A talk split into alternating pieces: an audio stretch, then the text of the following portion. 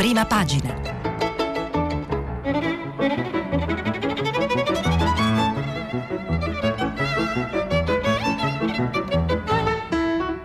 Questa settimana i giornali sono letti e commentati da Paolo Lambruschi, inviato del quotidiano Avvenire. Per intervenire telefonate al numero verde 800 050 333. Sms e WhatsApp anche vocali al numero 335 5634 296. Buongiorno dalla sede RAI di Milano, cominciamo subito allora con la lettura dei nostri quotidiani, cominciamo con la Repubblica. Oggi ovviamente tiene banco la, la questione della riapertura delle scuole, anche se poi visto che è stato deciso di riaprire a livello nazionale nella notte l'11 di gennaio, non c'è eh, sui quotidiani questa, questa, notizia, però ovviamente si dà conto di quello che è successo ieri fino, fino a tarda serata, con anche le, le avvisaglie in retroscena poi di questa decisione. Non c'è ovviamente solo la scuola, c'è la crisi politica che continua a tenere banco e poi oggi ci sono anche altre notizie. Partiamo con la Repubblica Scuola, strappo delle regioni, il governo conferma la riapertura di giovedì, ma Veneto, Friuli, Marche e Sardegna dicono troppi rischi, studenti a casa. Vaccinazione a rilento, dice ancora Repubblica nel sommario della giornata di ieri, usato solo un, il 30% delle dosi, poi ancora paura in Gran Bretagna, Johnson ordina un nuovo lockdown, sempre in eh, prima pagina, poi si dà conto del caso Lombardia con l'assessore Gallera, Fontana ha deciso, salta l'assessore Gallera e, e Gori, che è il sindaco di Bergamo, che era poi il candidato contro Fontana del centro-sinistra, dice il colpevole lasci. Veniamo alla, alla lunga serie di primi piani che riguardano appunto il Covid su Repubblica, partiamo ancora dalla scuola, spacca l'Italia, 12 regioni per il rinvio e, e appunto la Repubblica intervista con Enrico Ferro, uno dei governatori, uno dei presidenti di regione che ha deciso di eh, posticipare ed è Federiga, il presidente del Friuli Venezia Giulia. Il titolo dell'intervista è Posticipare una scelta obbligata. Roma manca il senso della realtà, gli chiede Ferro. Presidente Federiga, scuole chiuse fino al 31 gennaio in Friuli Venezia Giulia, perché riaprire in un momento come questo? E la risposta con la curva pandemica che non si abbassa. Sarebbe stato un azzardo, come peraltro dimostrano esperienze di altri stati europei. Guardate in Germania cosa sta succedendo, ma gli chiede Ferro, non valeva la pena almeno di provare, benissimo, allora ipotizziamo il 7 riapre la scuola, poi l'11 con la ridefinizione dei colori eh, ci saranno regioni che tornano arancioni e cosa si fa? Si chiude di nuovo la scuola, basta con questi stop and go, risponde Federica, non pensa che i ragazzi abbiano bisogno di tornare in classe? Credo sia umiliante anche per loro procedere a singhiozzi in questo modo, sappiamo tutti che le lezioni in presenza sono una priorità, ma la scuola ha bisogno di garanzie Così non si rischia di scontentare tutti, la risposta è sgombriamo il campo, non ci sono buoni e cattivi che si, che si, affrontano, capisco le difficoltà dei ragazzi con le lezioni a distanza e capisco le esigenze del sistema formativo, ma la situazione è complicata e c'è il rischio di un aumento importante dei contagi, quindi questa è la posizione di questo e di altri eh, governatori, poi appunto il titolo di Repubblica, l'assedio del PD, Azzolina e Conte verso la resa, erano loro soprattutto a, a spingere per la riapertura il 7 eh, di gennaio e appunto il, il, il, sommario di questo articolo di Annalisa Cuzzo Crea Giuliano Foschini che dava conto della situazione fino a ieri sera è pressing della notte per evitare il ritorno in presenza dal 7, ma la ministra insiste, l'istruzione è il volano del paese, evitiamo un nuovo fallimento. Per quanto riguarda poi la situazione eh, della, del movimento degli spostamenti, altra pagina ancora interna, virus verso una nuova stretta sarà vietato spostarsi tra le regioni, le misure in vigore almeno fino al 15 di gennaio, bar e ristoranti chiusi nei fine settimana, nel governo c'è chi chiede di prorogare le norme fino alla fine del mese, ma sono allo studio anche delle zone covid free, l'articolo è di, che vi ho riassunto è di Carmelo Lopapa che dice anche venerdì eh, arriveranno i nuovi dati sugli indici RT che riveleranno l'efficacia delle misure natalizie, poi sempre in pagina la situazione in Europa, c'è il lockdown e poi l'Inghilterra che chiude fino a metà febbraio. Veniamo poi ai vaccini, l'Italia non ha fretta, è il titolo sempre di Repubblica, usato solo il 30% delle dosi, neanche l'avvio della campagna nelle regioni ritardatarie fa impennare i numeri, le somministrazioni salgono a 150.000, ma oggi arrivano altre 470.000 eh, fiale. E poi la politica, Conte lavora al Terma, Renzi vuole prima le sue dimissioni, il Premier è pronto al rimpasto, dice Repubblica, però non si fida del leader di Italia Viva che rilancia, finora non ha ottenuto nulla. Il Quirinale è molto preoccupato per il rischio di una crisi non pilotata. Scrive poi l'autore dell'articolo che è Tommaso eh, Ciriaco. Per un giorno intero la crisi viaggia sulle montagne russe. Al mattino il rimpasto sembra a portata nel pomeriggio l'ottimismo si, si, schianta sul vero unico nodo di questa sfida. Matteo Renzi che commenta finora non ha ottenuto nulla, pretende le dimissioni di Conte, il capo dell'esecutivo non si fida perché teme che non manterrà la parola data, accetta solo sostituzioni mirate, preferisce evitare di rimettere il mandato. A sera tornano in campo addirittura i responsabili. Secondo l'ultima conta considerata attendibile a Palazzo Chigi, ne basterebbero altri sei per bilanciare al Senato l'eventuale defezione dei renziani. I segnali di un nuovo ostacolo lungo la via della pace, la fotografia di un timore avvertito anche da Sergio Mattarella. Il Quirinale in queste ore è preoccupatissimo per lo stallo e teme che si apra una crisi al buio, destinata quindi ad avvitarsi e appunto sempre per quanto riguarda le poltrone, c'è il titolo di una, dell'articolo di Annalisa Cuzzocrea, il gran ballo delle poltrone, rischiano le ministre dei 5 Stelle, ma anche Amendola e il risico sarebbe intorno al Viminale con il ministro Lamorgese in bilico. I nomi in campo per il PD sono il vice segretario Orlando e Bettini, invece per l'intelligence sale l'ipotesi del grillino eh, turco.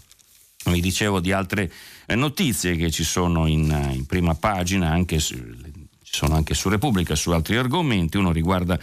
la rotta balcanica, c'è la foto, fotonotizia al centro pagina, Osman, il migrante tradito, l'inferno sulla rotta balcanica ed è una intervista che eh, viene fatta a questo eh, migrante a Trieste dal eh, collega eh, Fabio eh, Tonacci, ripercorre appunto la storia di questo, eh, di questo migrante, un pakistano eh, la parte importante, dice Tonalci, non è l'ingresso in Europa per chiedere asilo, quanto il modo in cui da, dall'Europa è stato cacciato, dove l'arrivo a Trieste la scorsa estate è in realtà la prima tappa di una marcia indietro forzata. Uomini in divisa l'hanno preso, l'hanno spinto a firmare fogli in una lingua che non capiva, l'hanno ingannato, altri uomini in divisa lo hanno messo su un furgone senza finestrini e lo hanno scaricato di notte sul confine bosniaco, lo hanno preso a bastonate e gli hanno detto torna di là, qui non c'è spazio per te. Una storia questa eh, di Osman il pakistano, scrive Fabio Tonacci, che è anche un atto di accusa a tre eh, paesi dell'Unione, la Croazia, la Slovenia e l'Italia. Lo ha incontrato appunto nella sede del Consorzio Italiano di Solidarietà a Trieste e racconta di questo, di questo tentativo di ingresso che eh, sulla rotta balcanica i migranti chiamano il game e gli chiede Tonacci quando è riuscito ad arrivare in Italia per la prima volta, intorno al 25 luglio, eravamo in nove, il passeur ci ha lasciato in una boscaglia sopra Trieste, circa un chilometro da grosse torri di metallo, poi siamo stati bloccati bloccati da eh, poliziotti e soldati italiani. E gli hanno detto poi, accompagnandoli al valico di Fernetti, alla caserma di frontiera, attraverso un mediatore, che forse rimanete, forse tornate indietro probabilità 50-50, hanno preso le impronte digitali, poi mi hanno messo davanti un foglio scritto in italiano chiedendomi di firmarlo, il mediatore ve l'ho letto, no, ma mi hanno detto che era la richiesta d'asilo, gli ho creduto e l'ho firmata, dopo sei ore eravamo su due auto della polizia che ci stavano riportando in Slovenia, solo tre di noi sono rimasti in Italia perché è minorenne, poi in Slovenia sono stati portati, ancora racconta, in un'altra caserma e poi sono stati respinti in Croazia e da lì poi i poliziotti croati li hanno scaricati di notte, gli hanno detto scendete, là, eh, c'è, la, c'è, la, Bosnia, andatevene, ci hanno lasciato scalzi e non ci hanno dato alcun foglio. Appena ho messo il piede a terra ci hanno colpito col bastone per farci correre via. Sei ore dopo eh, Osman era via, c'è nel punto in cui è partito. Oggi appunto è tornato a Trieste, ha compilato una vera domanda d'asilo e ora è ospite in una struttura di accoglienza. Il, il Viminale conclude Tonazzi, eh, Tonacci, scusate, rivendica le riammissioni informali in Slovenia per coloro che rintraccia entro 10 km dal confine sulla base di un accordo del 96. Nel 2020 ne ha, ne ha fatte 1300 e poi ancora una finestra sugli esteri, omicidi mirati in Afghanistan, i talebani eh, decimano i futuri antagonisti, un articolo di Giampaolo Catalano, infine il caso Assange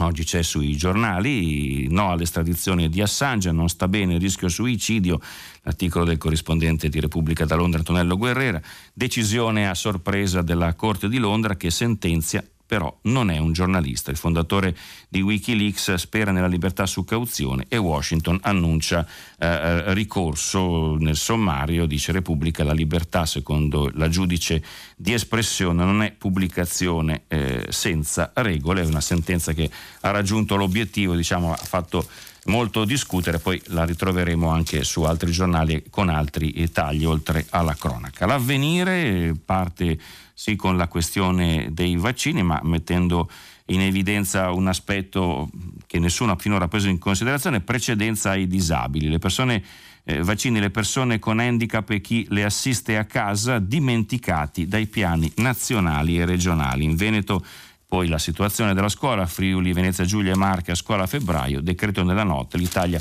in arancione nei eh, weekend e eh, per quanto riguarda eh, la scuola, segnalo un articolo nelle pagine interne di Luca Liverani, riguarda il prezzo della didattica a distanza della DAD, pericolo abbandono per 34.000 alunni, stanchezza, incertezza, preoccupazione, un dilagante aumento dell'abbandono scolastico, scrive Liverani. Alla vigilia della parziale riapertura delle scuole superiori, gli studenti italiani confessano di sentirsi frustrati e timorosi per il futuro. Molti, oltre 34.000, stanno addirittura interrompendo interrompendo gli studi dopo mesi di didattica a distanza problematica per mancanza di strumenti informatici e di spazi adeguati. Oltre alla pandemia sanitaria, dunque l'Italia deve affrontare la pandemia educativa che pone una pesante ipoteca sul successo di una generazione, sullo sviluppo del paese. L'allarme arriva dall'indagine I giovani ai tempi del coronavirus, commissionata da Save the Children a Ipsos, per dare la voce direttamente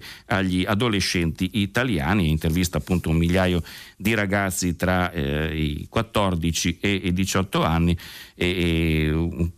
un quarto ritiene addirittura che siano più di tre i ragazzi assenti dalla didattica a, a distanza e Save the Children stima che circa 34.000 studenti delle secondarie di secondo grado potrebbero aggiungersi a fine anno ai ragazzi cronicamente eh, dispersi anche prima della pandemia. Le pagine interne c'è l'allarme sui eh, disabili, i grandi esclusi sono i disabili, si parla di vaccini, l'articolo di Antonio Maria Mira nel piano nazionale delle vaccinazioni anti-Covid, i disabili, chi li assiste, in primo luogo le famiglie, non ci sono. Nell'elenco delle categorie prioritarie per la somministrazione del vaccino ci sono come è noto il personale sanitario, i residenti e il personale dell'RSA e le persone in, in, età avanzata, nessun riferimento ai disabili, tranne quelli ricoverati nell'RSA in gran parte anziani, nessuno ai caregiver, alle badanti, ai familiari di queste persone fragili. Eppure il 2 dicembre, proprio in occasione della presentazione del piano vaccinazioni, la Camera aveva approvato una risoluzione, dice Mira, che impegnava il governo ad assicurare in via prioritaria la protezione vaccinale vaccinale alle persone che versano in condizioni di fragilità, i disabili dunque. Risultato a livello nazionale nessuno, mentre l'unica regione che si è mossa è il Lazio, che con una propria determinazione ha inserito nella fase 2 le persone con comorbilità severa, immunodeficienza e o fragilità di ogni età, cioè disabili e anche le persone che frequentano le RSA in modalità semiresidenziale non considerata nel piano nazionale. Dal resto delle regioni ancora nulla. Torniamo sempre sulla prima pagina eh, di Avvenire che parla anche eh, della rotta balcanica con un editoriale di Maurizio Ambrosini, il professore esperto di migrazioni, catastrofe ai confini, con il favore forse del clima natalizio, scrive Ambrosini con quel tanto di buoni sentimenti che ancora riesce a smuovere almeno una parte eh, del sistema mediatico italiano, si è accorto della drammatica situazione delle persone in cerca di asilo bloccate in Bosnia e lasciate in, senza assistenza, una crisi umanitaria che su queste pagine viene documentata da tempo. Negli stessi giorni è uscito il libro nero dei respingimenti di Border Violence Monitoring Network che frutto di quattro anni di lavoro in cui sono state raccolte 892 testimonianze e documentata l'esperienza di oltre 12.000 vittime di violazioni dei diritti umani lungo la rotta balcanica, poi anche questo è un fronte tenuto aperto da avvenire con i reportage di Nello Scavo corredati da drammatiche testimonianze fotografiche. La Croazia, dice Ambrosini, si è rivelata il punto più critico di una vicenda che si è consumata a lungo in una sostanziale indifferenza ai confini dell'Unione Europea e appunto eh, oltre alla violenza di cui già parlavamo nell'articolo eh, di Tonacci, dice Ambrosini, l'altro elemento entrato in gioco è la proliferazione dell'intolleranza, diventata una pietra eh, d'inciampo per la strategia europea. Finora la non accoglienza poteva appoggiarsi su qualche precaria forma di protezione al di là delle sue frontiere, questa volta invece al confine bosniaco i sussidi economici non sono bastati a oliare la macchina dell'accoglienza, le popolazioni locali hanno inscenato proteste e scoraggiato i tentativi di approntare soluzioni alternative per porre rimedio ad esempio alla chiusura del campo di Lipa. E in tanti termini hanno imitato le dimostrazioni eh, di ostilità verso i profughi così spesso viste in Italia e in altri paesi negli scorsi anni. Ma conclude Ambosini, ci sono persone che rischiano di morire di fame, freddo, malattie non curate ai, ai confini dell'Europa, una catastrofe umanitaria da evitare, come hanno chiesto anche l'Organizzazione Mondiale di, delle Migrazioni e l'Alto Commissariato dell'ONU per i rifugiati. Veniamo alla Corriere della Sera, scuola il caos della riapertura, eh, scontro nel governo, l'ipotesi di un rinvio al 15, le regioni in ordine sparso, questo è il titolo di apertura e, e qui l'intervista è un altro eh, governatore contrario, questa volta è Zaia, la curva non scende nonostante le restrizioni, me lo dicono gli scienziati, non possiamo ripartire. Così la scuola gli domanda Cesare Zapperi, paga un'altra volta un prezzo altissimo, anche lui ha rinviato al 31 gennaio la riapertura, ma Zaia dice io sono un inguaribile ottimista, non ho mai pensato che il futuro della scuola debba dipendere da un collegamento wifi, non riaprire per certi versi una sconfitta, i ragazzi hanno diritto a una scuola in presenza che purtroppo non possiamo garantire. E allora perché l'ordinanza ascolta autorevoli scienziati, dice Zaia, che segnalano il pericolo di una ripresa dei contagi. Il Dipartimento di Prevenzione del Veneto ha prodotto un documento che dice che non è il caso di rischiare. Ho preso quella decisione esclusivamente per ragioni sanitarie. Non eravate pronti? E lui dice il lavoro di programmazione fatto con i trasporti ci avrebbe consentito di ripartire con il 75% eh, delle presenze. Il problema è un altro, cioè malgrado le restrizioni i contagi continuano a salire. Guardate cosa succede in Inghilterra e in Germania. Se loro sono avanti un paio di settimane, capite bene cosa può succedere se abbassiamo la guardia. Quindi anche questo governatore come Federica, che poi è leghista come lui, è contrario e impaurito dalla, dalle conseguenze di una riapertura, un'ipotesi eh, che poi si è tramutata in realtà, visto che poi in queste regioni la riapertura è slittata al 31 di gennaio. Segnalo poi nelle pagine interne una lettera del commissario Arcuri sui ritardi nei vaccini. Eh, nella pagina a fianco il titolo del Corriere è Vaccini usato meno di un terzo delle dosi e scrive Arcuri al direttore del Corriere in una lettera al giornale per vaccinare il numero massimo di cittadini italiani nel tempo più breve possibile servono un numero adeguato di vaccini, un piano logistico e organizzativo efficiente e strutture capaci di somministrare le due dosi rapidamente nel corretto intervallo. Partiamo dai vaccini, dice l'Italia ha promosso un sistema centralizzato conferendo all'Unione Europea la responsabilità di negoziare con le aziende produttrici di acquistare il massimo numero possibile di dosi e di ripartirlo tra i membri in percentuale alla popolazione. A noi tocca il 13,46%. Non solo, tutti i paesi si sono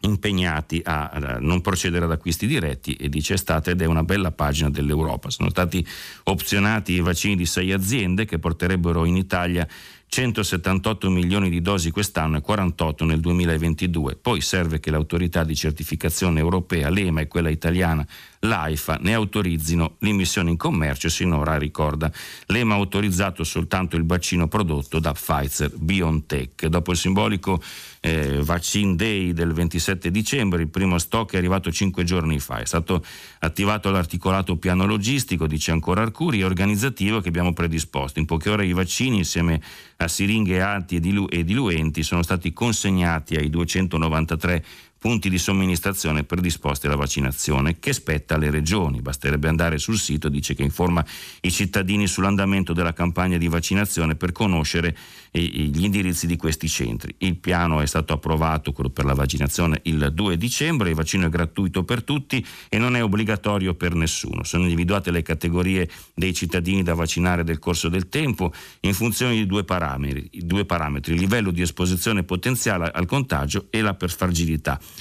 prima il personale sanitario e sociosanitario con l'obiettivo dei, eh,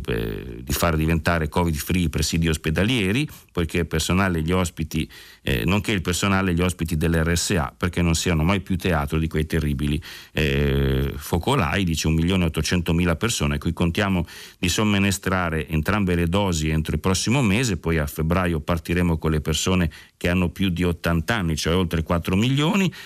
poi gli anziani dai 60 agli 80, le forze dell'ordine, gli insegnanti, il personale eh, scolastico, i fornitori di servizi pubblici essenziali e gli operatori del trasporto pubblico locale, ancora il personale carcerario, i detenuti, infine il resto della popolazione. E dice che ci sarà, una, appunto, sarà avviata la, la, la, campagna di vaccinazione di massa che spera di concludere in autunno. Quindi dunque questa è un po' la risposta ufficiale a quelle che sono state le, eh, le critiche sui ritardi e vediamo poi appunto che cosa dicono anche altri giornali su questo. Poi la politica sul Corriere, mano tesa di Conte, tratta sui fondi dell'Unione Europea e fa riferimento appunto alla uh, crisi. Poi appunto anche il Corriere parla di Toto Ministri, dentro Boschi, l'ipotesi di Guerini al Quirinale, l'articolo di Alessandro Trocino che dice una delle possibili novità in caso di rimpasto potrebbe essere il ritorno di Maria Elena Boschi al governo nel ruolo di ministra dei trasporti o al lavoro al posto della eh, pentastellata Nunzia Catalfo. La Boschi è spinta da Matteo Renzi, ma sarebbe gradita anche al Premier Giuseppe Conte, con il quale ha un buon rapporto. E poi l'articolo eh, invece firmato da Monica Guerzoni che dà conto delle posizioni di Conte, il Premier sia un rimpasto, no ad altre operazioni. L'ultima cosa che segnalo sulla politica è la nota di Massimo Franco, un gioco al buio dove nessuno è in grado di dare le carte. La stampa Virus scatta la eh, nuova stretta, Salvini a Fontana via Gallera, questo è il titolo che apre, poi scuola appunto ripartenza nel caos con eh, Veneto, Friuli e Marche che aspettano a febbraio, il commento di Viola Ardone, così va in mille pezzi il diritto allo studio e poi Conte ultima trappola, eh, Renzi pretende il MES, questo è il retroscena eh, che fa Ilario Lombardo. Segnalo sulla stampa un altro, un'altra intervista, questa volta a Alberto Villani, che è il presidente della Società Italiana di, mediat- di, Pediatria, poi è anche membro del CTS. In classe non ci si contagia se si seguono le regole, vaccino anche per i bambini, è primario di eh, pediatria al bambino Gesù di Roma e dice eh, che alla domanda che gli fa Francesco Rigatelli le nuove misure sono sufficienti, credo sia giusto che le, le regole vengano aggiornate, ma quello su cui tutti dovremmo fare più attenzione è la responsabilità individuale, bisogna tornare ai principi di educazione sanitaria fondamentali nella prima fase. E, e dice come società di pedi- pediatria chiediamo che a scuola si introduca una materia simile ma è un dovere degli italiani capire che la pandemia è un problema reale, grave di tutti che viene portato avanti dal virus come dai comportamenti irresponsabili, si riferisce per esempio ai cenoni dell'ultimo dell'anno che non sono stati un esempio di virtù e i risultati si vedranno tra due eh, settimane. La domanda poi di Rigatelli è che senso hanno due giorni in zona gialla in un paese democratico risponde eh, Villani, devono esistere delle libertà, ma ognuno si può chiedere se sia davvero necessario incontrare altre persone e come farlo. Con distanze, mascherine e disinfettanti dovrebbero esserci meno contagi, però gli italiani ne stanno attenti. Nelle scuole, eh, invece, come dimostra una ricerca del Bambino Gesù su tre plessi scolastici romani, seguendo le regole non ci sono contagi. E poi ancora sulla stampa un altro argomento che è la, l'azzardo da pandemia, le scommesse illegali che aumentano del eh, 30% ed è una, un articolo eh, questo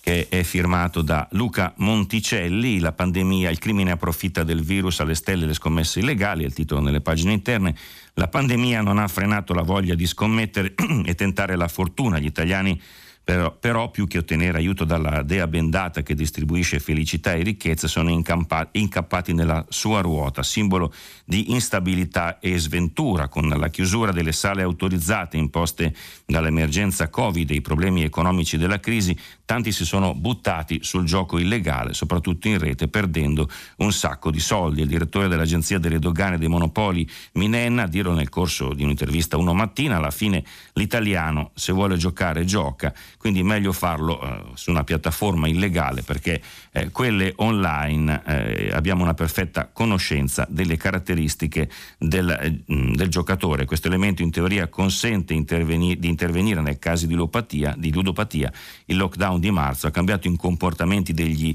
scommettitori, c'è stata un'esplosione di bische e giocate su siti web non certificati che alimentano l'evasione e gli affari della criminalità organizzata. Scrive ancora Monticelli, le restrizioni messe in campo per frenare il contagio hanno reso ancora più evidente il fenomeno della ludopatia che secondo l'ultima relazione al Parlamento eh, dell'Osservatorio nazionale affligge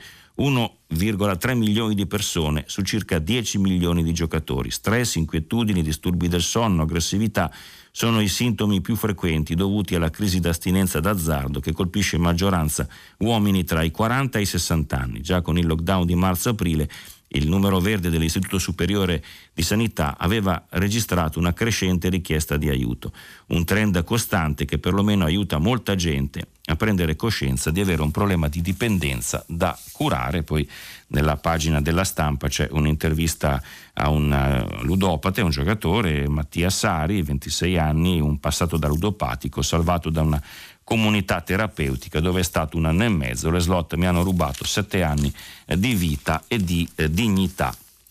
Poi un altro argomento, l'abbiamo eh, detto anche ieri, questo, questa fusione che c'è stata nel campo automobilistico eh,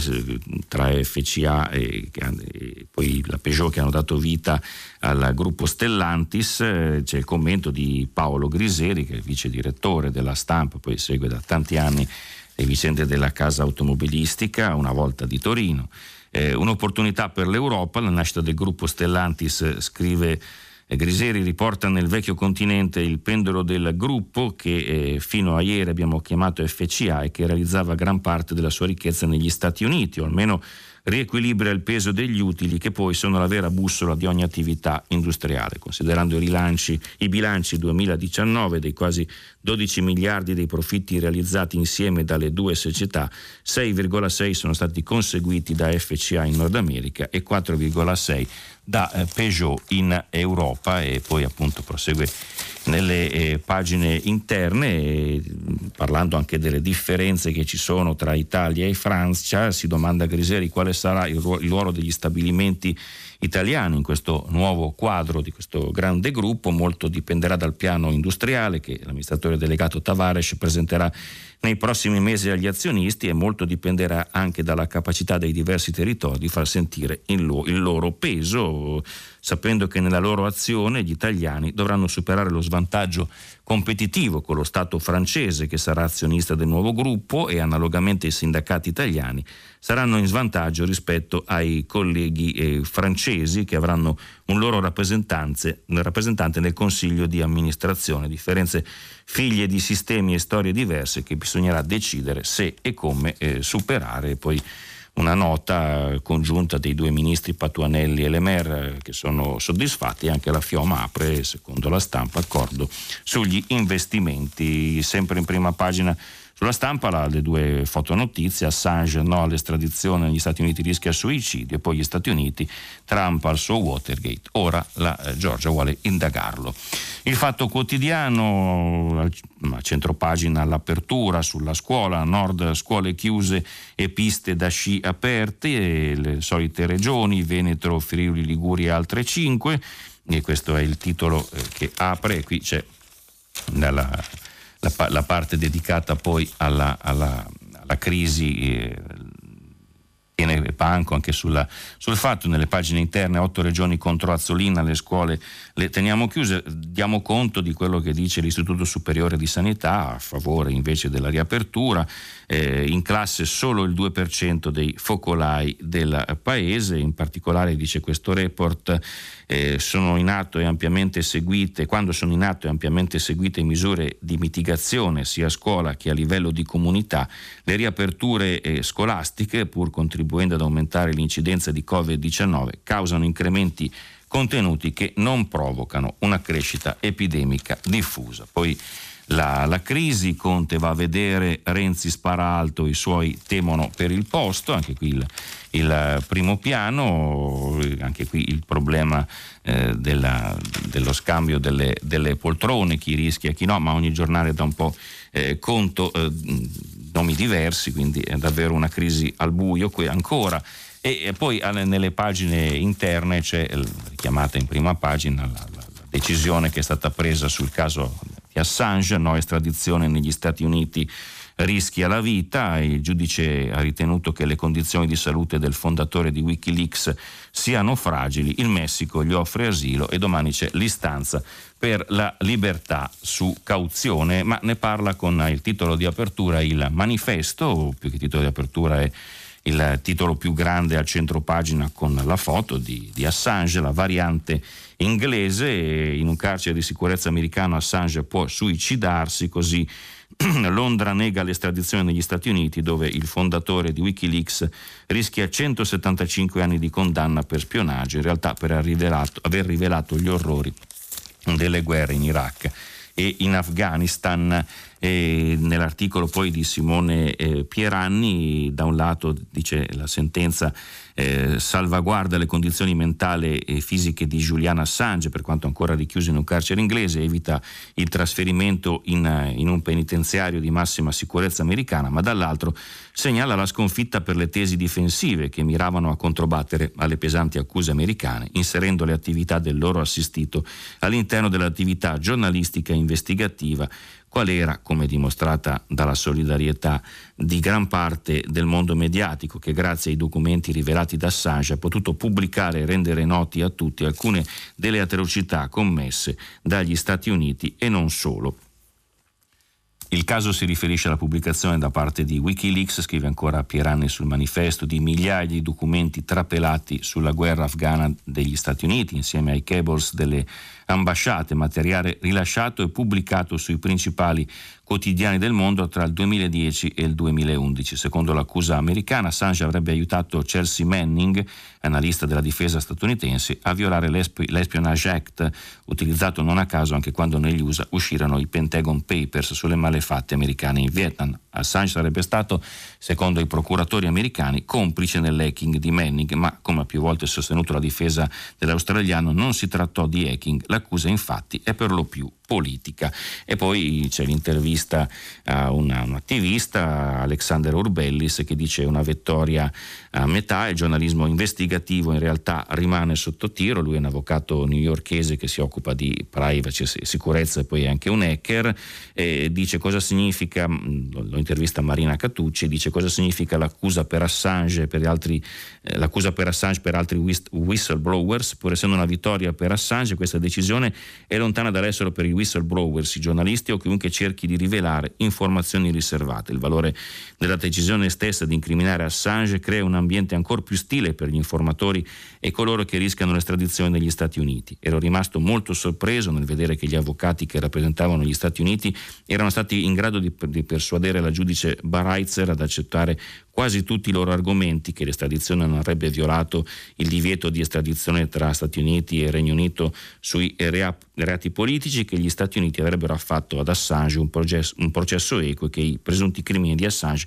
non fossero protetti dal diritto alla libertà di parola. Quindi la libertà di stampa è ancora in pericolo, nulla nella decisione di rifiuto dell'estradizione di Assange, risponde Urbellis, rafforza la libertà di stampa e nessun giornalista dovrebbe salutare questa decisione come una vittoria. Questo era il manifesto, il secolo XIX, anche qui eh, stavolta eh, titola sugli spostamenti, Italia arancione nel weekend, scuola vince la confusione, niente elezioni fino al 31 in, altro, in altre regioni. Poi Il Sole 24 Ore che apre invece con la fusione tra FCA e PSA, via al quarto gruppo mondiale, ok delle due assemblee e Stellantis conta 14 marchi e 180 miliardi di eh, fatturato. E poi c'è spazio anche qui alla crisi politica centropagina, ipotesi Conte Ter e eh, MES da eh, 12 miliardi, queste le ipotesi che dovrebbero evitare la, la, la, crisi, all'interno c'è il commento di Lina Palmerini, al Quirinale il timore di eh, una crisi al buio, scrive Lina Palmerini, al, al, Colle ieri risultava un negoziato ancora in corso, si chiariva che non è adesso il tempo di intervenire, come ovvio Mattarella non si mette al lavoro in una fase come questa che è estremamente tattica, quindi bugiarda, e aspetta di entrare nella crisi quando verrà conclamata e questo può succedere se Renzi, come ha minacciato, ritira il suo appoggio con l'uscita dell'esecutivo dalle due, delle due sue ministre. Veniamo al foglio, anche qui apre con la politica, l'ora del Visconte, uno scenario realista, è Claudio Cerasa che firma, dice il sommario, la crisi sta dimostrando che l'equilibrio tra gli, gli alleati di governo eh, non è il massimo della vita, ma è il massimo che si può avere per tenere l'anti-europeismo lontano dall'esecutivo, da dove passa l'unica mediazione contro i nostalgici del papete. Poi dà spazio Daniele Raineri invece a quello che sta succedendo nel Partito Repubblicano negli Stati Uniti, due giorni per sfasciare i repubblicani, il partito si scinde tra chi crede nell'eternità di Trump e chi invece non ci crede e pensa già a riposizionarsi eh, per il 2024 fidando sul fatto che Trump non ci sarà più. E staremo a vedere anche qui il messaggero, scuola l'ipotesi del rinvio stretta sugli spostamenti, poi a la centropagina la storia, strana sorte di Grease che ora viene accusato di eh, sessismo, è successo in Inghilterra, il film cult in onda eh, sulla BBC e il web insorge dicendo che è un film di omofobi e razzisti che va cancellato, poi in prima pagina sempre un mistero cinese, è sparito il tycoon Jack Ma, dopo i dissidi con Pechino, nessuna notizia del fondatore del colosso digitale Alibaba. Veniamo al giorno, spostamenti vietati e scuole nel caos, ma volevo richiamare invece, visto che è ben messo a centro pagina, la vicenda della Rider di Napoli. Eh, vita da rider, Napoli cinquantenne picchiato e derubato dello scooter, io sfamo i miei figli, i ragazzi della baby gang invece mi fanno pena, lo intervista Nino eh, Femiani e Gianni Lanciano, eh, si chiama questo cinquantenne, nello sguardo baluginano ancora i lampi del terrore, sebbene cerchi per orgoglio di nasconderli, ma non ho avuto paura, certo non è stata una passeggiata di salute, da solo contro sei di loro coperti dai caschi, mi hanno preso a pugni e calci tirandomi per terra e alla fine prendendo quello che volevano. Il motorino a 50 anni, è sposato con due figli, è disoccupato e fa il rider, il mestiere inventato da, dalla gig economy, gli chiede Nino Femiani quanto riesce a tirare su con le consegne, 6-700 euro al mese e dice l'avrebbero potuto ferirla, coltellarla, ma dice al momento ho pensato unicamente a difendere il, il mezzo con cui mi guadagnavo da vivere, invece me lo hanno estirpato e poi anche delle parole eh, verso i suoi aggressori, dice sono dei ragazzini, pensi che uno aveva ancora il motorino di mia figlia sotto casa, poi c'è stata una raccolta di fondi per lui, hanno raccolto a Napoli 12.000 euro in poche ore e lui si dice commosso e poi un macellaio di Ottaviano gli avrebbe offerto un posto di lavoro. Libero apre con la politica, cambiano i ministri, non il manico, terremoto nel governo, la resa dei conti tra Renzi e il Premier è finalmente arrivata, Matteo insiste devi dimetterti, ma tutto rischia di risolversi con una conferma di Conte e della maggioranza eh, giallorossa. Poi anche qui Libero affronta la vicenda, la storia di questo uh, rider picchiato e rapinato, i fattorini in bicicletta sono i nuovi schiavi, è l'articolo uh, che c'è in prima pagina di eh, Francesco Specchia e poi l'articolo due articoli, Filippo Facci e Pietro Senaldi, che ricordano come cent'anni fa nasceva il Partito Comunista Italiano, i comunisti si nascondono ma fanno ancora danni, è il titolo dell'articolo di eh, Facci e il PD ci attacca perché denunciamo il flop vaccini, questo invece è il, il, il titolo che fa eh, Senaldi eh, sulla sua ricordando questo secolo del, del PC. Poi la verità anche qui si apre con la crisi di governo, sul Conte sventola bandiera bianca, le regole intanto continuano a cambiare, dice il quotidiano fondato e diretto da eh, Belpietro, e il virus continua invece a galoppare nella notte ennesimo vertice per varare restrizioni sempre più assurde da capire e rispettare. Gli italiani non ce la fanno, molti si arrendono, nel frattempo è stata desertificata l'economia e sono state massacrate intere categorie senza risultati nella lotta all'epidemia e prosegue anche lo scempio sulla scuola, la riapertura del 7 è un rebus, le regioni vanno ognuna per conto proprio. E poi è dedicata la foto con due articoli di Belpietro e Giordano di apertura alla ministra Catalfo, la ministra alla polvere sotto il tappeto, a centro pagina invece la vicenda che riguarda più da vicino Conte, rimpasto 007, Giuseppe abbassa il ciuffo, proprio perché eh, il motivo dello scontro è proprio concorrenza e anche appunto questa fondazione sulla cyber security, il timore poi di un colpo di coda di Trump sul caso Mifsud spinge Renzi e il PD a correre sulla delega ai servizi segreti per conservare il posto, il Premier è pronto a sacrificare un bel po' di ministri. Poi l'ultimo articolo che segnala l'ultimo titolo, Francesco Borgonovo, che eh, ritorna sulle polemiche sulla vicenda di San Patrignano. Su Sampa si può sparare, ma sulle coppe per i migranti niente serie TV. Il giornale Guerra di poltrone, Conte pronto a cedere tutto, scontro sul rimpasto, Di Maio sulle barricate, chiusura, nuova stretta, spostamenti e weekend. Questo è il il, il catenaccio anche che eh, segue al titolo di apertura, segnala una lettera di Matteo Salvini in prima pagina, il blocco sfratti è una trappola per il ceto medio, dice la norma sembrerebbe un aiuto alle categorie più deboli colpite dalla crisi causata dal Covid, invece è una punizione per i proprietari che nella stragrande maggioranza sono pensionati o famiglie del ceto medio. Ancora la eh, politica, sempre per il centrodestra, Forza Italia in crescita, recovery piano di Berlusconi che eh, appunto vuole dare il,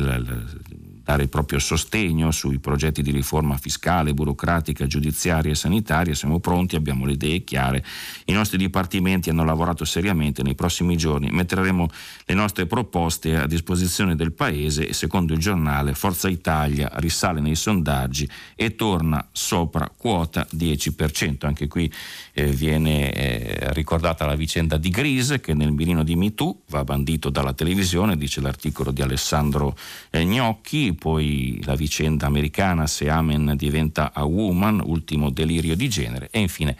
L'ultimo articolo è quello di Alessandro Sallusti, sfida totale a spese nostre, si riferisce al duello tra Renzi e Conte. Poi l'ultimo giornale della rassegna di oggi è Milano Finanza,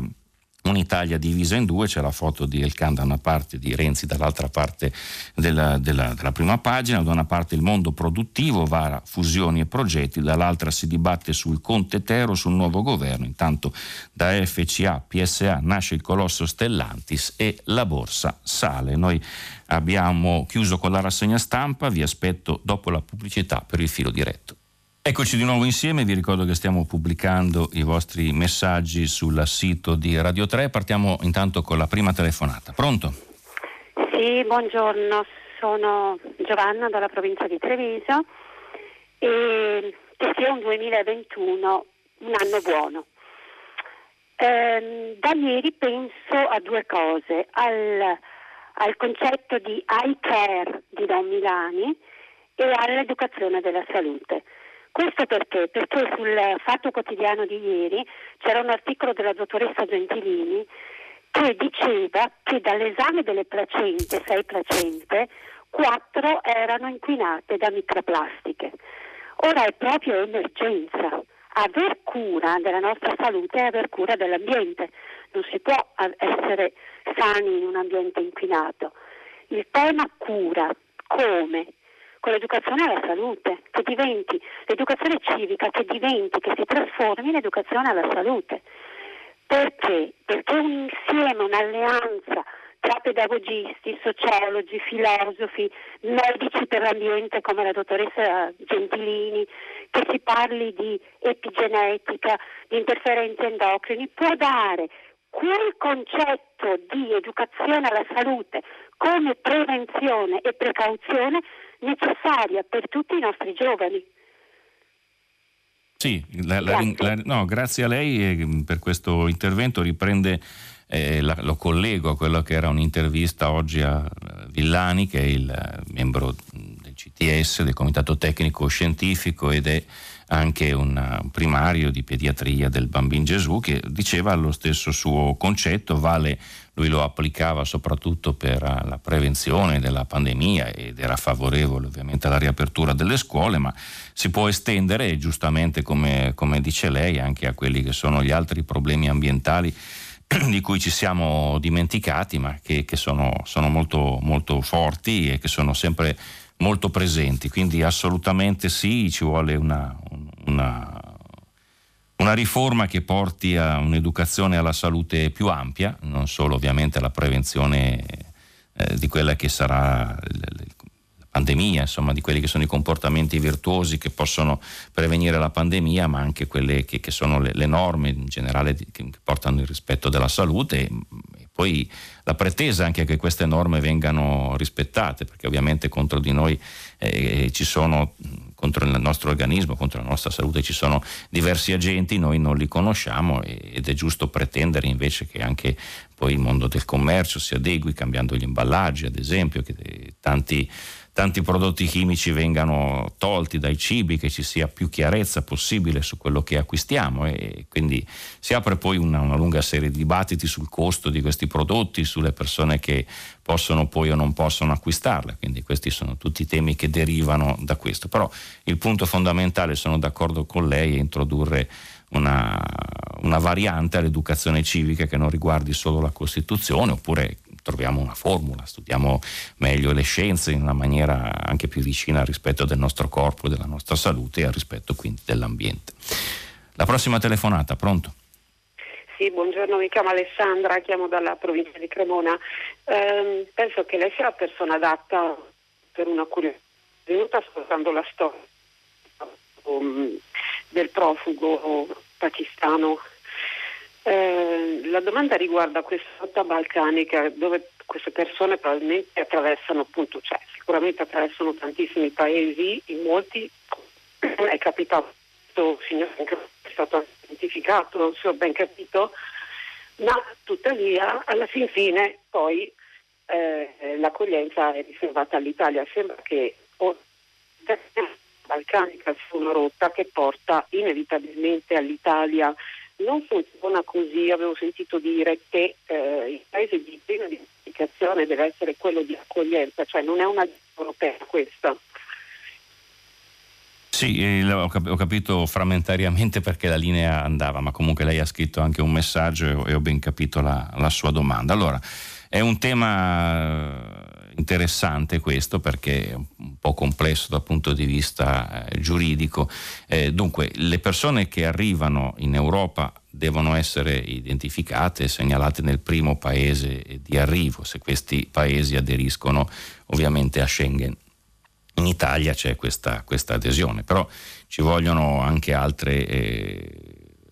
caratteristiche che vengono richieste. Anzitutto no, bisogna essere un paese sicuro, l'Italia lo è e la Croazia in questo momento dal punto di vista del trattamento dei migranti non lo è. Quindi non è che il problema si scarica sull'Italia, il problema si, si scarica sulla Croazia dove sono in atto delle indagini, delle inchieste per accertare le responsabilità e delle pretese da parte dell'Unione Europea che adegui il proprio trattamento a degli standard più umani.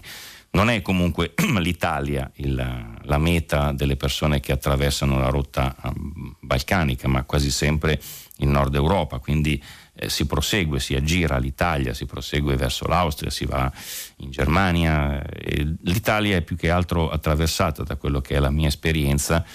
eh, da queste persone per proseguire verso la Francia e a Ventimiglia Quest'anno, come l'anno scorso, sono stati segnalati diversi casi di persone che hanno attraversato la, la rotta balcanica, hanno partecipato a questo terribile game eh, gioco e di respingimenti e a volte anche di uccisioni e sono riusciti ad arrivare a Ventimiglia e varcano poi con altre difficoltà il confine francese. Anche qui i francesi eh, respingono le persone, soprattutto le persone non vulnerabili, e le riportano in Francia. Noi Facciamo lo stesso con la Slovenia attraverso un accordo, diceva anche Tomaci nel suo articolo, che prevede la riammissione in Slovenia, che è Stato dell'Unione Europea, se le persone sono accolte entro 10 km dal confine. Se le persone però non hanno ancora eh, presentato domanda di asilo, quando vedono il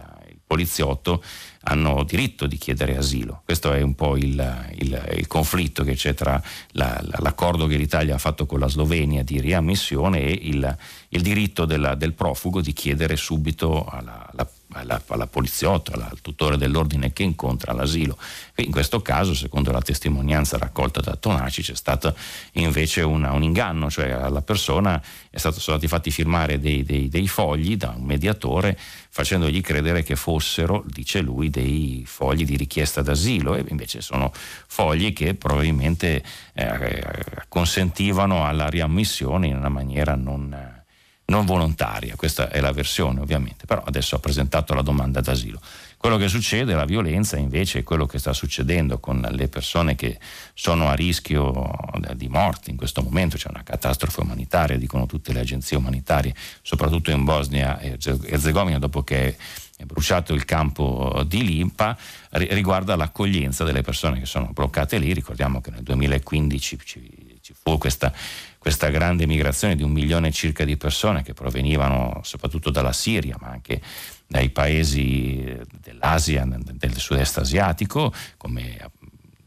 sappiamo l'Afghanistan, il Pakistan. E quindi queste persone sono bloccate, abbiamo fatto l'accordo, l'Unione Europea ha fatto l'accordo con Erdogan per non farli passare, quelli che sono rimasti in mezzo sono bloccati, altri continuano ad arrivare sempre dall'Asia e quindi questo alimenta una, una, un flusso che ripeto non è diretto solo l'Italia, però l'Italia se non hanno ancora presentato domanda deve comunque accogliere questa, questa richiesta e, e questo è il punto su cui evidentemente c'è uno scontro tra chi dice che lo dobbiamo fare, chi dice che invece lo devono fare gli altri in base ad accordi bilaterali che abbiamo fatto. Non è una situazione appunto molto chiara, spero di averla chiarita un po' di più, ma insomma vediamo poi anche nei prossimi giorni, intanto speriamo che la situazione umanitaria nel campo di Lipa si vada subito chiarendo, vengano predisposti i meccanismi di accoglienza per quelle persone che rischiano di morire. Leggo la, il, alcuni messaggi eh, riguardano la, la, la, politica, la resa di conti potrebbe essere eh, la sintesi dell'evoluzione dell'attuale crisi politica, domanda Antonio, eh, potrebbe essere uno degli scenari, anche se è molto improbabile che lo faccia, più probabile, eh, dicono sempre i quotidiani, io non sono un politologo, non sono un analista, si vada verso una, una, una crisi un rimpasto che poi si continui così, anche perché le elezioni non sono considerate poi una, una, una, eventualità molto praticabile. E poi ci sono altri messaggi che riguardano la scuola, eh, dice Cristina non capisco perché non si affronti riguardo alla scuola primaria il problema delle mense dove bambini e docenti non tengono la mascherina, dove è difficile tenere le finestre aperte con 3 gradi e il vento freddo, la distanza di un metro, il tono della voce alto perché siamo in tanti, le mense a settembre non dovevano riaprire e le classi andavano divise in due gruppi al massimo di 15 bambini con doppio turno, quindi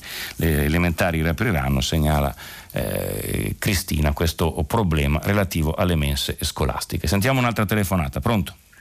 Buongiorno, sono Francesco, Buongiorno. Eh, chiamo da Bologna.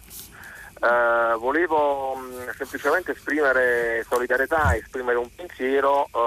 al napoletano ultra cinquantenne vittima l'altro ieri sera di quella efferata rapina che tutti noi abbiamo visto per, grazie alla condivisione di un video fatto su, sulle, sulle, reti, sui social.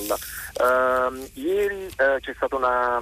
secondo me, pur nella, nell'amarezza, nel dolore, eh, della, della, vicenda in sé c'è stata una risposta magnifica, l'efficienza delle forze dell'ordine che in poche ore hanno individuato i presunti responsabili hanno restituito il motorino al, al, uh, al malcapitato, alla vittima di questa rapina, ma poi soprattutto uh, mi hanno colpito le parole, di, oltre che la storia, il vissuto di questa persona, le parole uh, che a caldo ha, ha, proferito ai giornalisti che lo intervistavano, addirittura ha avuto delle parole di vicinanza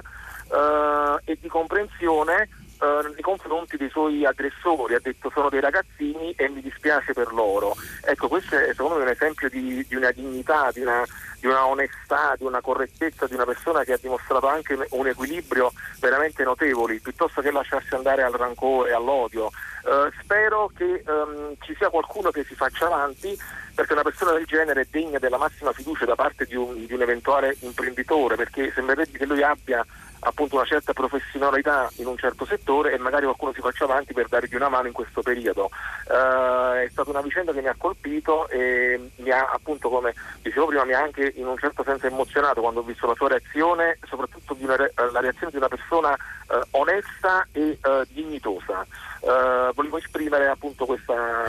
questa, cosa, condividerla con lei, vedere cosa ne pensa, insomma. La ringrazio. Ma, ringrazio io lei, ovviamente condivido tutto, aggiungo a quello che lei ha detto che il suo auspicio si è avverato perché appunto ieri lui che è un macellaio e che era rimasto senza lavoro perché aveva chiuso mi pare il supermercato dove, dove lavorava è stato poi ehm, chiamato da una macelleria che gli ha offerto quantomeno una, un, una prova, speriamo che poi non si siano, si siano fatti solo pubblicità che poi si, si concretizzi, ma insomma ha avuto poi una, una raccolta di, di denaro e, e quindi ha avuto sicuramente un segno tangibile di solidarietà. Sì, mette in evidenza eh, due spaccati piuttosto, piuttosto, problematici, intanto appunto la, la, sua situazione che un uomo di, di 50 anni che appunto fa queste, queste consegne per mantenere la, la famiglia e insomma è, è indubbiamente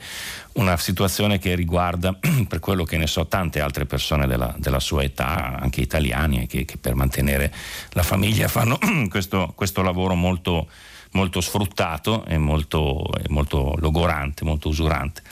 E poi l'aspetto dei, dei, ragazzini, dei rapinatori che sono appartenenti, pare, o parenti di appartenenti a un clan, i di Lauro, dicono i giornali, e in questo caso c'è la criminalità appunto minorile, la, la, l'emarginazione, un, un tipo di, di, di, sistema e di regole che affligge questa, questa città, ma non solo, insomma, e, e questa criminalità che si nutre appunto anche di povertà, di, di regole alternative a quello dello Stato e quindi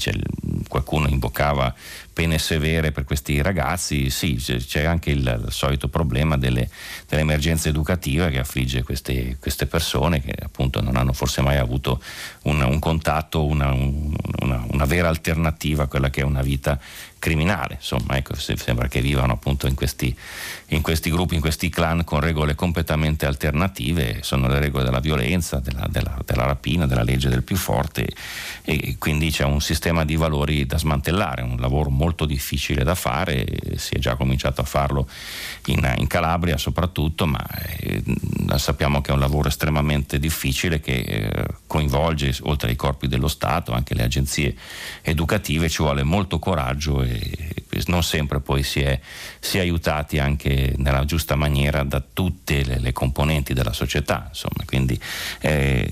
è una vicenda molto emblematica che eh, non parla solo di povertà, parla di degrado, parla di emarginazione, parla di criminalità e quindi fa davvero riflettere, ovviamente la solidarietà è massima per questo signore Gianni e speriamo che trovi presto lavoro anche lui, come ci auguriamo che lo, lo, ritrovino tutti. Insomma. Vorrei ricordarle di parlare della raccolta da parte della Caritas degli indumenti usati. Io utilizzo con fiducia i suoi cassonetti e vorrei essere rassicurata, dice Paolo. Dunque,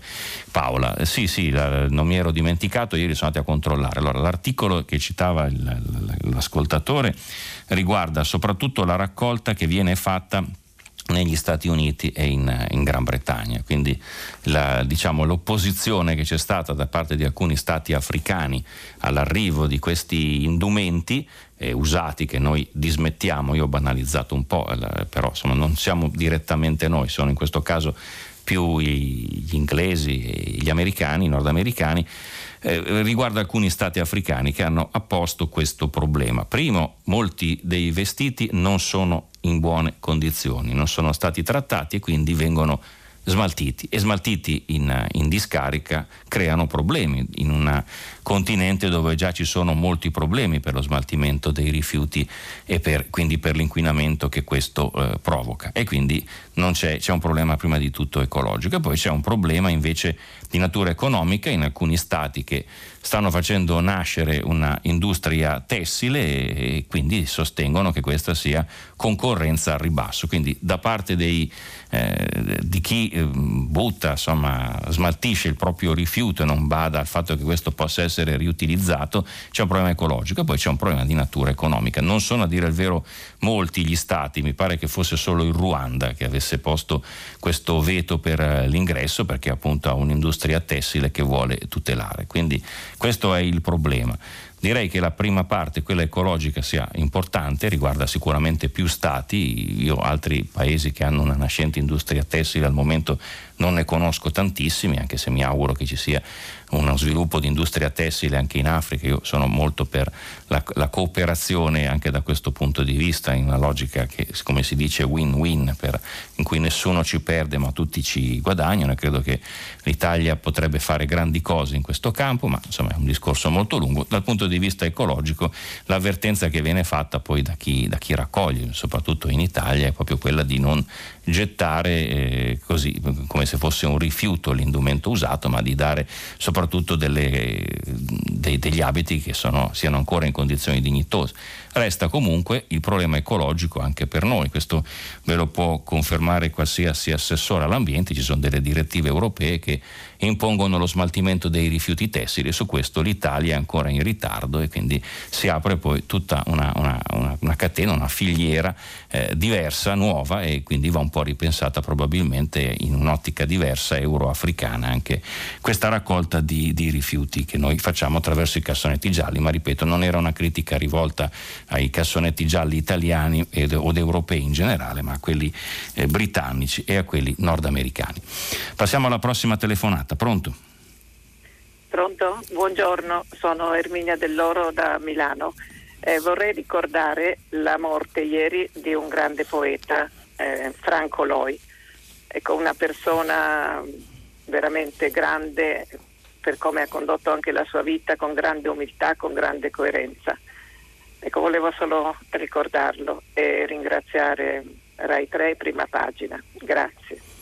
Ringrazio io lei, Erminia Dell'Oro, è eh, scrittrice e ha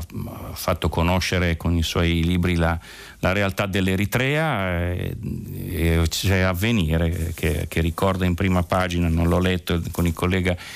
Alessandro Zaccuri la vita di, di, questo poeta che non era milanese, veniva da Genova, aveva 90 anni, mi pare che fosse figlio di un padre sardo eppure aveva espresso la, la, in lingua milanese, in dialetto milanese, tutta la sua poetica che raccontava poi la vita dell'uomo eh, contemporaneo con dei poemi che sono stati di grande successo, un uomo che viveva, dice il mio collega che ha curato l'articolo Alessandro Zaccuri, una vita appartata eppure avventurosa ed è stato davvero un grande poeta, ha vinto anche il riconoscimento della milanesità acquisita all'Ambrogino d'Oro. Questo è quello che so di lui, confesso la mia ignoranza, ringrazio io lei per averlo ricordato. Eh, sentiamo la prossima telefonata, pronto? Salve, buongiorno, sono Valentino e chiamo da Macerata. Um, chiamavo, um, volevo um, chiedere a lei ehm, di, di, valutare diciamo, un'altra prospettiva circa il problema della chiusura delle scuole, questo problema che stanno vivendo comunque i giovani, eh, i giovani di oggi, gli studenti nello specifico. la storia ci ha insegnato che in, momenti, in altri momenti difficili eh, sono, sono, nate e cresciute generazioni che poi hanno, in realtà hanno eh, dato molto eh, di, di, di, positivo e di importante a, appunto alla nostra storia. Quindi mh, mm, mh, mm, non, non riesco a leggere tutto e informarmi su tutto, ma vedo che i giudizi ad oggi sono pressoché tutti negativi, cioè il, il, il, problema che i giovani stanno vivendo oggi è visto per l'appunto solamente come un problema e mai come un'opportunità. Capisco che eh, non è, non è un, un, ragionamento magari facile e diretto, però ehm, ecco, eh, io vedo mia, mia, nonna, un mio nonno così, che hanno vissuto in momenti ben più difficili dei nostri, ma che hanno costruito l'Italia eh, per, per come la conosciamo. Vorrei sapere cosa ne pensa lei. Grazie. Eh, la ringrazio. Io vedo, vedo questo. Eh, sicuramente questa, questa, crisi offre eh, la possibilità, sì, a tanti ragazzi di, di, tirare fuori anche il meglio di se stessi. Bisogna eh, bisogna però avere il contatto con gli altri. A quella generazione questo contatto non credo che fosse mancato perché comunque c'era la possibilità di stare insieme. Magari era una generazione che non aveva una grande scolarizzazione, che non vedeva la scuola come la vediamo noi. Sicuramente non era una, una generazione che aveva a disposizione molte coccole e molta protezione. Quindi eh, questa, questa, a me preoccupa molto questo aspetto della, della, perdita della socialità, dell'isolamento che c'è eh, in casa, chi ha la cameretta, chi lo, chi lo può fare sul proprio PC, su, sullo smartphone, eh, sui tablet, insomma mi preoccupa un po', ecco. probabilmente anche da lì alla fine ci sarà chi riesce a tirare fuori il meglio di se stesso, anch'io ho fiducia nella, nei giovani, nelle, in questa generazione perché non, non bisogna averne. E però questo è un, è un, handicap grosso e qualcuno diceva oggi poi non, non sappiamo gli effetti che questo produrrà. No? Ogni generazione poi di quelle che ha passato queste, le guerre, le pandemie, ricorda qualcosa della, della propria formazione di questo. Non so se sarà tutto positivo, se riusciranno a togliere il buono anche da queste cose. Mi auguro di sì, che questa questo è l'augurio che ho io. Ecco, la cosa che invece mi preoccupa, magari riguarda una fascia più marginale della popolazione, è la possibilità però di non avere neanche accesso alla didattica a distanza o perlomeno di poterla seguire, perché ci sono tante fragilità familiari, economiche eh, e morali e quindi ci sono persone che non hanno la possibilità di stare al passo. Diceva appunto un articolo una, di, di, Avvenire riprendendo la, la, la, quella che è la ricerca fatta da Ipsos per conto di Save the Children che eh, ci sono 34.000 minori, studenti che non abbandoneranno la scuola molto probabilmente. Questa è una cifra grossa che si va ad aggiungere a quelli che già ogni anno eh, lo fanno e l'Italia è il paese in Europa che ha la più alta percentuale di persone che abbandonano la scuola. Per cui sì, guardiamo a quello che ci può essere in positivo, facciamo coraggio ai nostri ragazzi, quello è ovvio, bisogna farlo però bisogna preoccuparsi sempre di chi resta indietro perché altrimenti non si recuperano più e questo è un problema grosso insomma, che, che, va affrontato, che finora non si può fare anche perché non abbiamo numeri o bilanci, ci sono sempre altre priorità, anche se la scuola è stata effettivamente eh, un po' abbandonata, un po' messa da parte, a volte per ragioni oggettive, a volte per ragioni più discutibili. Insomma, vediamo anche il dibattito di, questi, di queste ore, di questi giorni, come sta dividendo l'opinione pubblica, voi stessi, insomma, ecco, gli ascoltatori. Per cui è un tema davvero molto delicato e sensibile. Quindi raccogliamo sicuramente l'invito alla speranza, a far forza, a non lasciarsi andare, però teniamo sempre conto di quelle che sono le problematiche, le criticità, perché andranno affrontate anche con, con grande velocità appena eh, questa, questa situazione cambierà. Un'altra telefonata, pronto? Pronto, buongiorno, sono Paolo da Torino. Telefono in merito all'articolo sulla mancata estradizione eh, per Assange. Eh,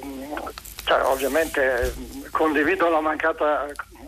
concessione dell'estradizione, ma quello che mi lascia perplesso sono le motivazioni ma mi sembrano veramente eh, di, diverse, cioè sono motivazioni importanti, però diverse da, dal, dal, nucleo della questione. Se ben ricordo, Assange ha divulgato una serie di notizie su fatti già avvenuti e comunque le ha, riportate sugli organi di stampa. Quindi è, è per questa cosa in America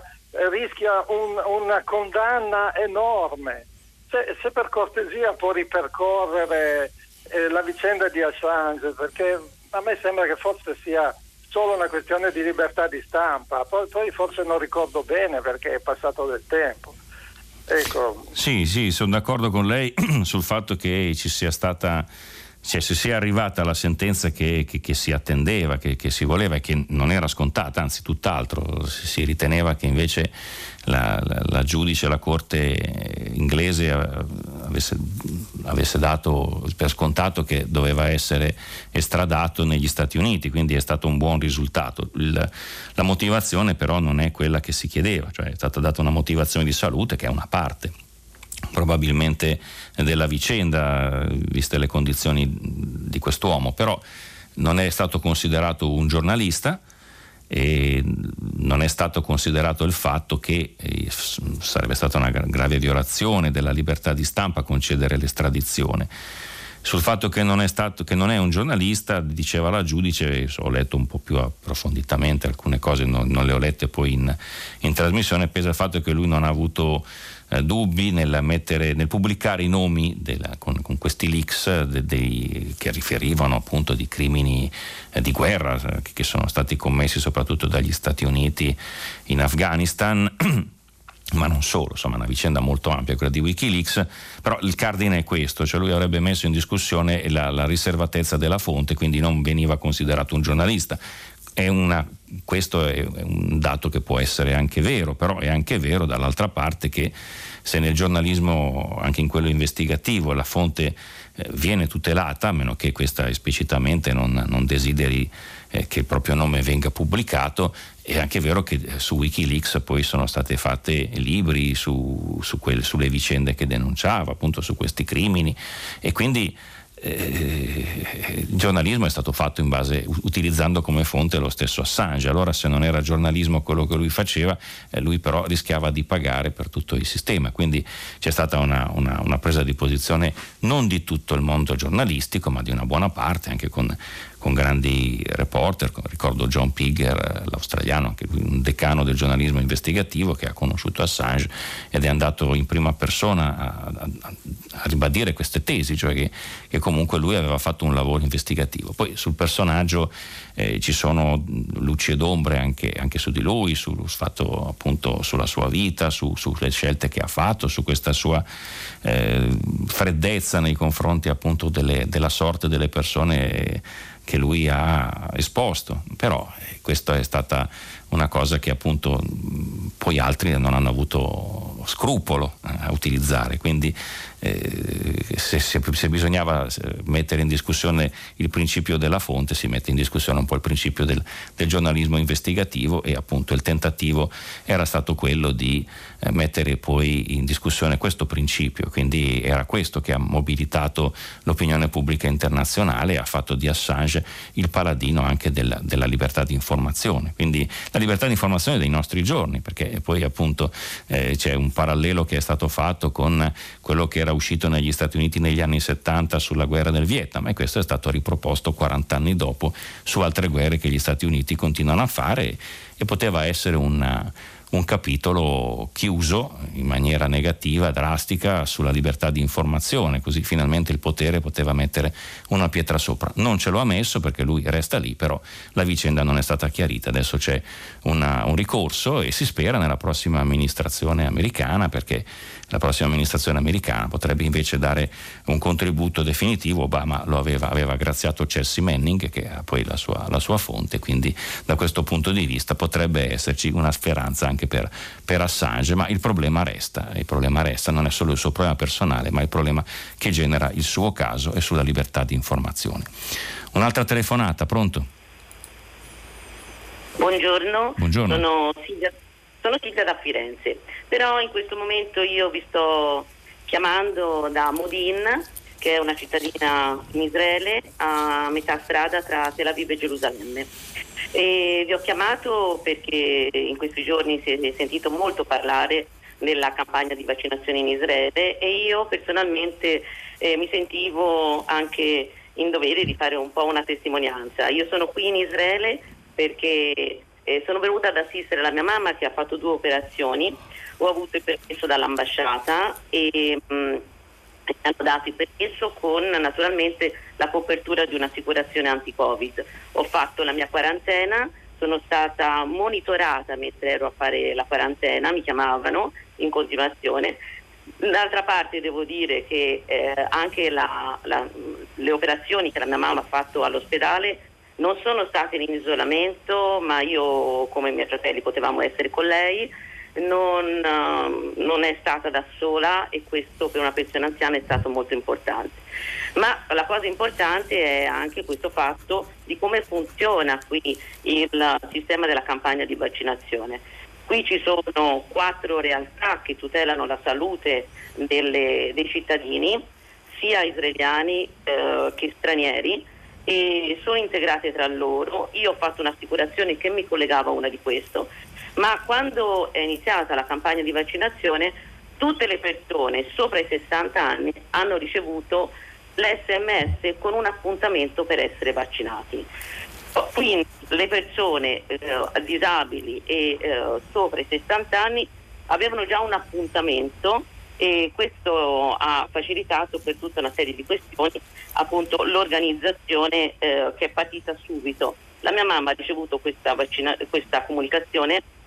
e nel momento in cui eh, doveva essere vaccinata io ho chiesto, in quanto la sto assistendo come, tra virgolette, come se fosse una badante, di fare la vaccinazione. Immediatamente hanno preso in carico la mia richiesta, io non ho eh, assolutamente nessuna eh, cittadinanza israeliana, vengo dall'Italia, ma hanno visto la gravità della situazione perché anche le persone anziane, un po' come si è detto stamattina, le persone disabili, devono essere tutelate, così come chi accompagna le persone disabili, quindi le persone che hanno fragilità devono essere accompagnate. Questo si collega naturalmente forse anche a quello che è stato detto stamattina alla necessità nell'educazione civica di trattare il tema della responsabilità della salute. Ma insomma in Israele stanno facendo questo, a me mi hanno preso subito in carica, ne sono andata quindi alla, ehm, diciamo così, alla struttura eh, sanitaria con la quale io mi ero assicurata, ho presentato i fogli,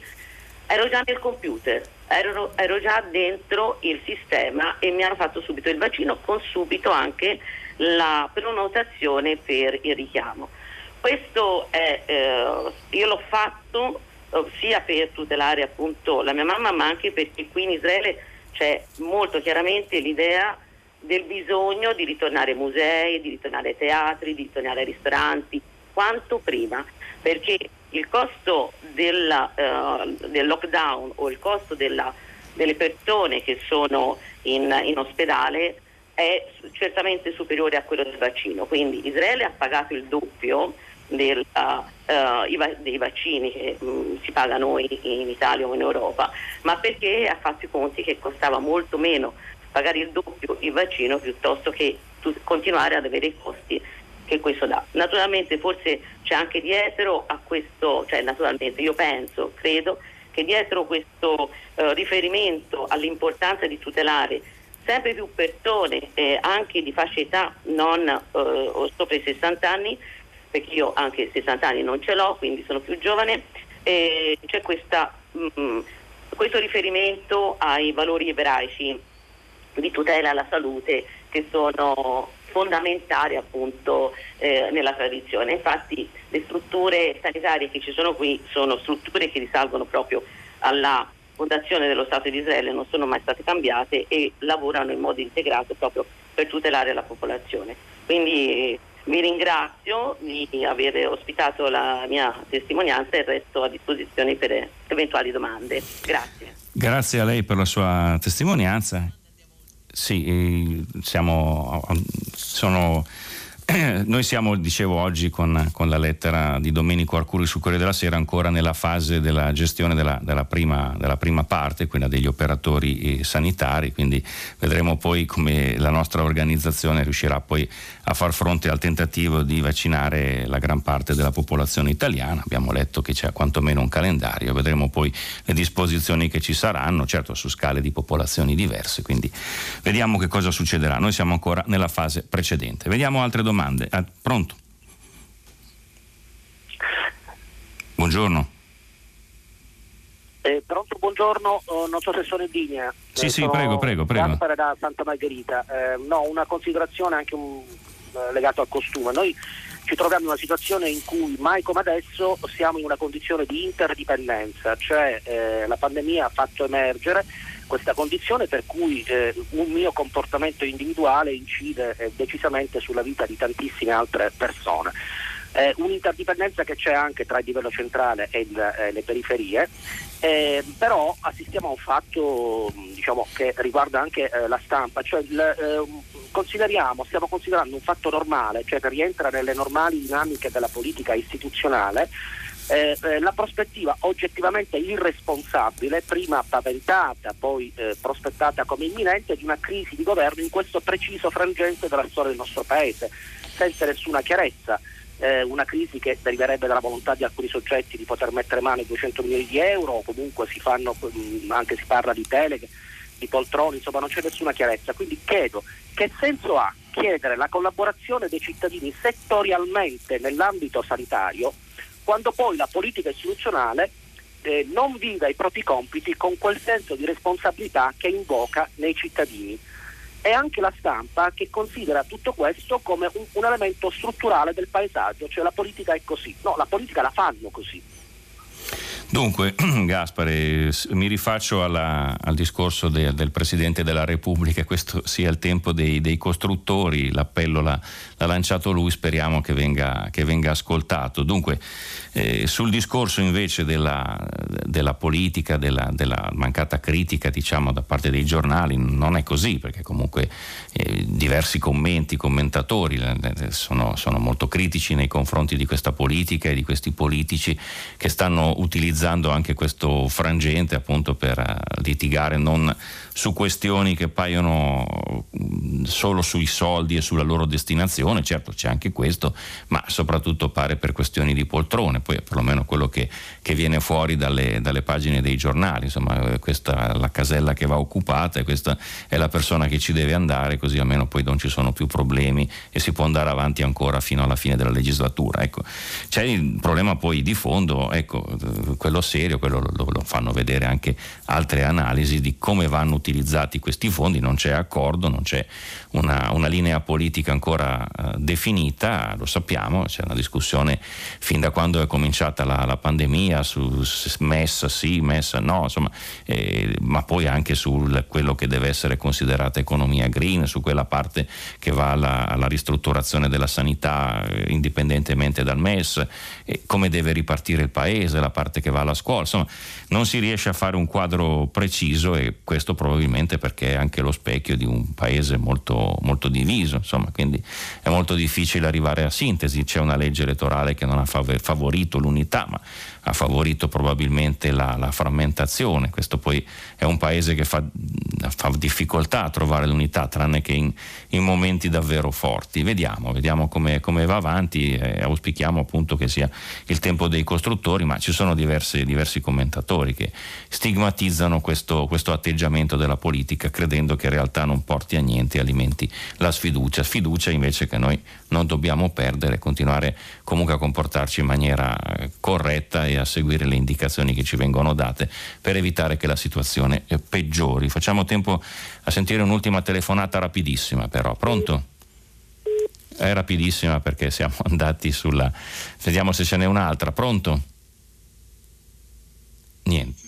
niente, quindi leggo ancora dei messaggi, sempre il tema dei rifiuti, dice a proposito di rifiuti Michela, nella mia città Udine con raccolta casa per casa è a dir poco avvilente vedere la quantità di carta, cartone, plastica e altro che settimanalmente ogni famiglia produce. Mi ha colpito ieri sera la quantità di cassette di polistirolo a fianco di una piccola pescheria, si getta tutto, non si riutilizza nulla, ma certo il problema è dall'origine, vendere e consumare tema vecchio quanto mai attuale. E poi eh, sulle lezioni online invece un altro commento che dice le lezioni online possono favorire persone adulte che hanno una famiglia o un piccolo lavoro, non la fascia dei ragazzi eh, fino alle superiori e sempre